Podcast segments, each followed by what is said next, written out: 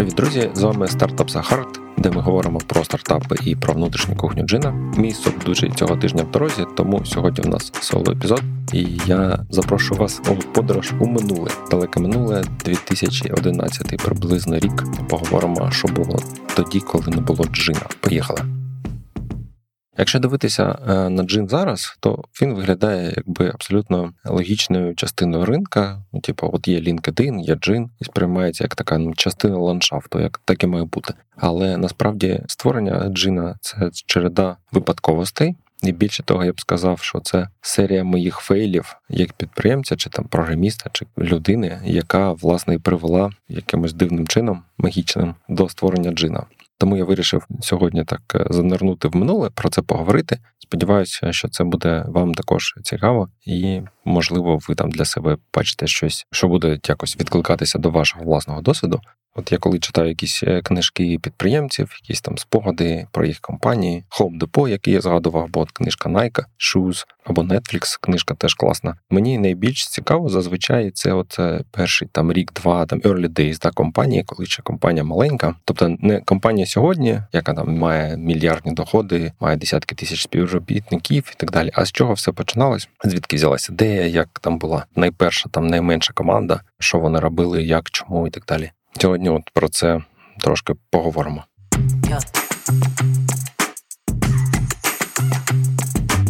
Отже, 2011 рік сьогодні у нас в епізоді немає ніякої війни, і взагалі ще, типа, навіть не було 2014-го і Януковича, і так далі. Зовсім інша Україна, країна Джина ще теж не було. До Джина ще більше року. І тут хочу розповісти по суті три фейла. Як ну я їх так для себе умовно для нашої історії скажемо, що це було три фейли, які привели до створення джина. Про джин не будемо говорити, а будемо говорити, типа приквел, що було до джина. Це три історії, три фейла. Перший фейл це пабам-пабам, це DOU. Звісно, не сам DOU якби зафейлився, але там серія подій пов'язаних з DOU, які стали першим підштовхом до створення джина. Отже, що було на DOU в той час? Ми тільки-тільки завершили редизайн. Тобто, якщо хтось вас ще з олдскульних користувачів DOU пам'ятає, що колись сайт називався не DOU.ua, а developers.org.ua, Тобто це ком'юніті розробників, developers, і в нього був такий синій дизайн, дефолтна, якщо пам'ятаєте, дефолтну тему WordPress, такий, типу, білий шрифт на синьому фоні. Оце був приблизно дизайн DOU, який тоді називався Developers. І ми зробили великий великий редизайн, переписали сайт повністю з PHP якихось там каші на Python Django, і також переробили дизайн з синьо-білого на такий чорний, ну той, що в принципі є зараз, чорно-білий, і також змінився домен замість developers.org.ua створився DOU.ua.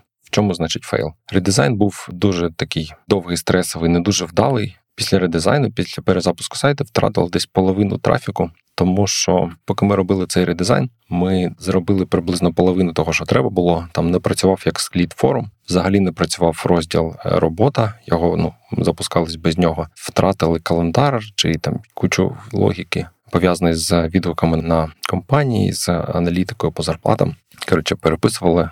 Фактично, у нас був візуальний дизайн новий і 30% функціональності, яка була в старому сайті. От після того, як ми його перезапустили, то десь знадобився рік, щоб повернутися хоча б до тих цифр відвідуваності, яка була до редизайну.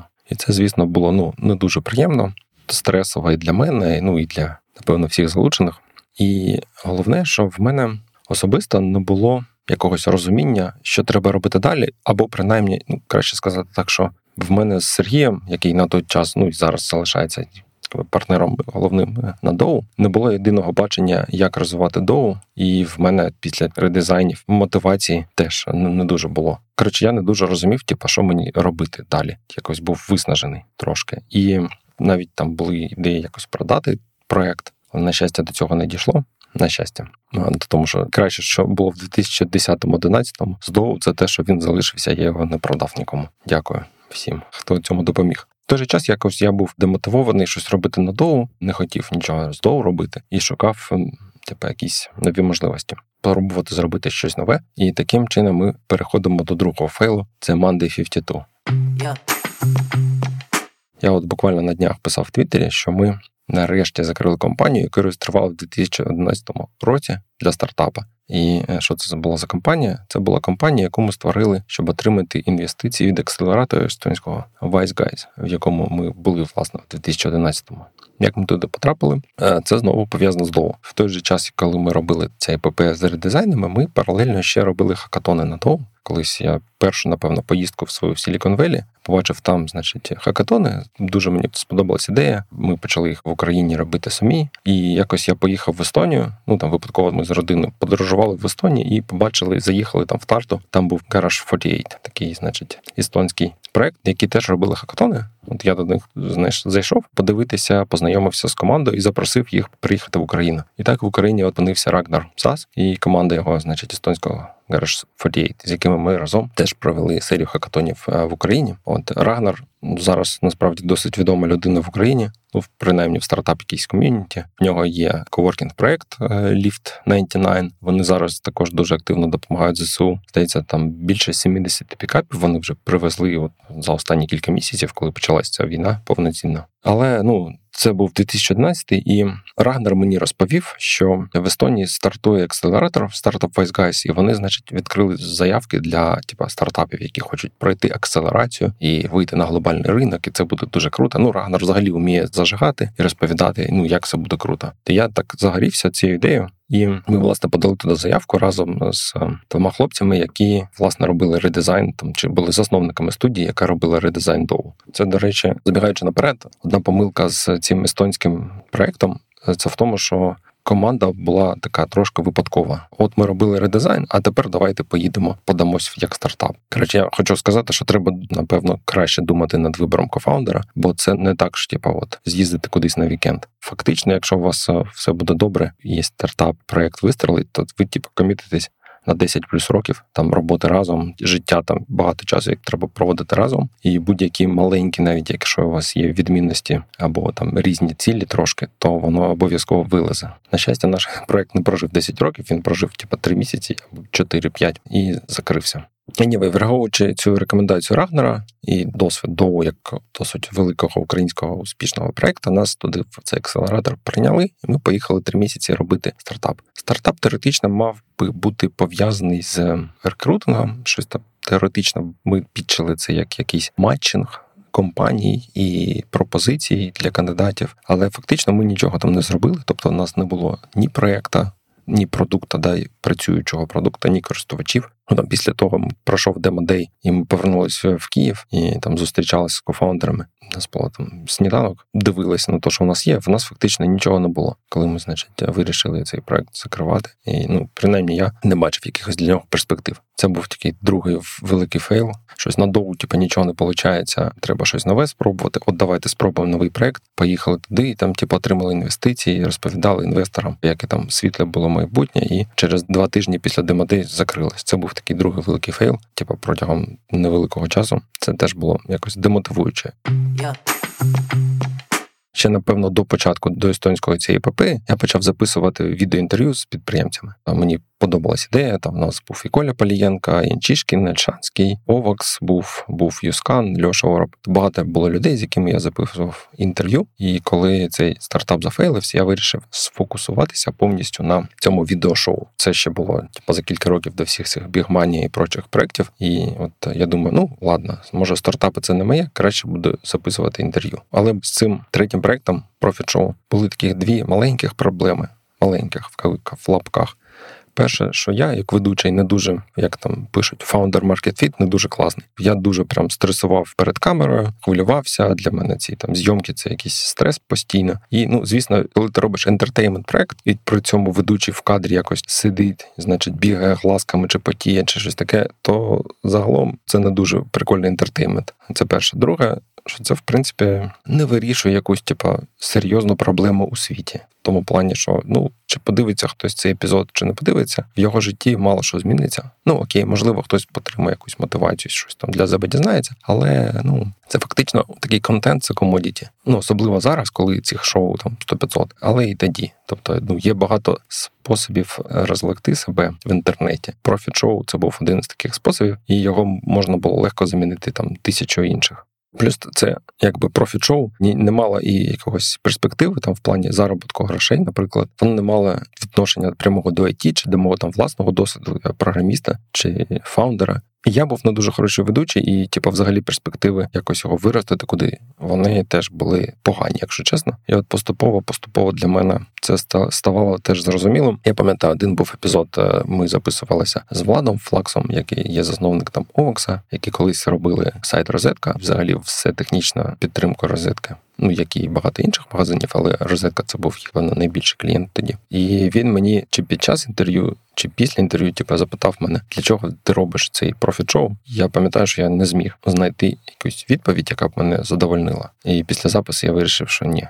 Коротше, все, треба завершувати цей проект. Це якась ступня, я просто витрачаю час на якусь єрунду. Отака от серія фейлів. Перше, значить, що типа редизайн на доу, не ясно, що до з доу робити. Немає бачення якогось спільного з командою, як його розвивати. Друге, типу, окей, з доу не, не склалося. Давайте не будемо ламати те, що працює. Давай залиш доу в покої. Спробуй щось інше. Окей, спробували. Поїхали в Естонію на три місяці. Робили неясно що, неясно з ким. Нічим це не закінчилося. Окей, третій, давай профіт-шоу, відео інтерв'ю. Класно, класно, але типа не зрозуміло для чого це робити, і хто це буде дивитись. І взагалі в мене це не дуже класно виходить. І це взагалі не про стартапи і не про продукти.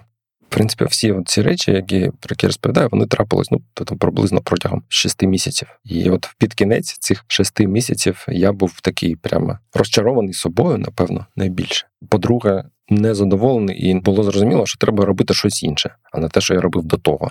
І треба якось, типа, випутувати з цієї ковбаси, в яку я себе сам загнав, цієї пастки. От тоді я пам'ятаю, радився з Олексієм, з яким я фактично це зараз подкаст пишу, але сьогодні його немає. Казав йому, типа, блін, що от щось треба міняти, але не ясно що. І це Льоша мені порадив, типа, Макса, чого ти не хочеш повернутися до ринку, який ти знаєш, тобто український it ринок. Ти знаєш компанії, ти знаєш е, людей, які там працюють. Чому ти не хочеш зробити щось для них? Не їхати в Естонію, не написати профіт-шоу, а типа подумати над ідеєю якогось продукту для цього ринку. Я такий, блін, а дійсно, чому я не хочу? Можна щось придумати. Я почав почав думати, і от е, таким чином, напевно, з'явився джин.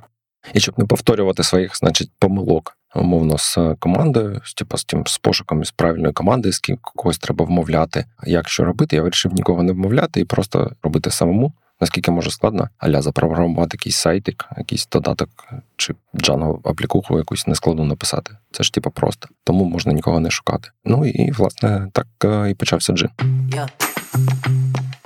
Фен-факт, забавна історія, що я от колись в якихось інтерв'ю чи десь розповідав, що джин починався з чар-чату. У нас на доу був такий чар-чат, де рекрутери. Вони, значить, шукали програмістів, тобто вони писали там, шукає там Java розробника за бонус, або в мене є там якийсь сіньорний дотнетчик, віддам за бонус. Я от це побачив, і такий вау, так це ж можна зробити через сайт, щоб не рекрутери друг другу продавали кандидатів, а кандидати самостійно розміщували свій профіль, вказували там свій опис, е, бажаємо зарплатню і так далі. Там скіли. А бонус був отримував саме сайт, а не рекрутери. Тобто рекрутер платила б не іншій рекрутерці за рекомендацію, а платила б джину за кандидата, який сам створив собі профіль. Прикол в тому, що цей чат. Насправді він створювався під час естонської нашої ПП. Я думав, що ми його будемо використовувати якимось чимось для маркетингу. Тобто будемо там запрошуємо туди компанії, і далі будемо їм продавати щось пов'язане з нашим продуктом, який ми так і не написали. Але ну принаймні така була ідея. І от е, дуже слушно стало в нагоді. І власне з цього джин і починався. Знову ж хакатони, повертаючись до хакатонів і естонців. Тобто, бачите, такі флешбеки, типу, як там Джоб сказав, що типу, connecting the dots, looking into the past.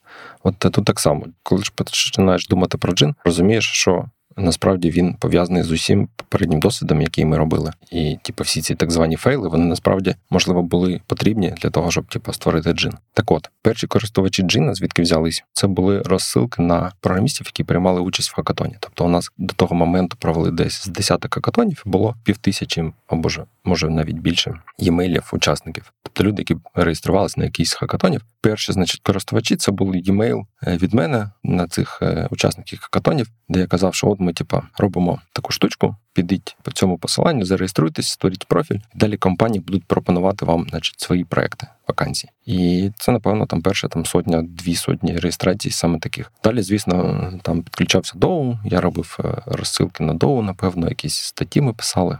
Ну, ми, я і так далі. І вже е, там перші компанії теж з DOU приходили.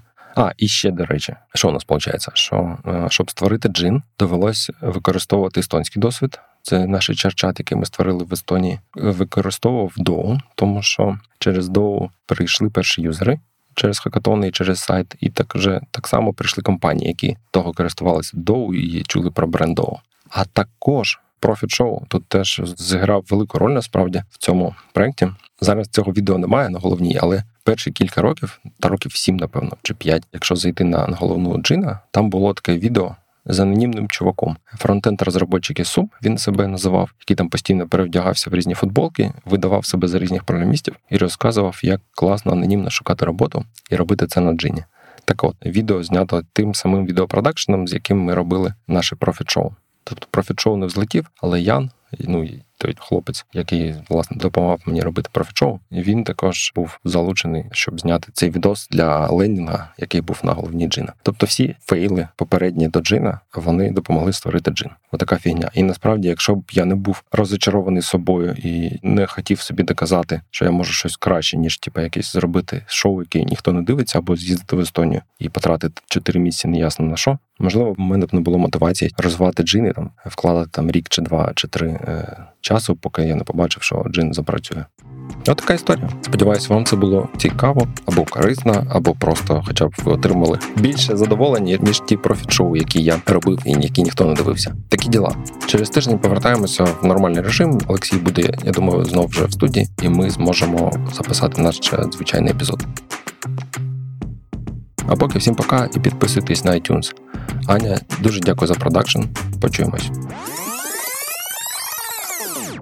Епізод, здається, трошки сумний вийшов, але це неправда. Насправді, стартапи це круто, хоч і дуже важко інколи. Тому, якщо у вас щось не виходить, це окей. Треба просто це визнати і спробувати ще раз, а потім ще раз. І рано чи пізно все буде добре. Буде мільйонний стартап, і Цукерберг вам буде дзвонити і казати: Блін, чуваки, продавайте, хочу вас купити швидше.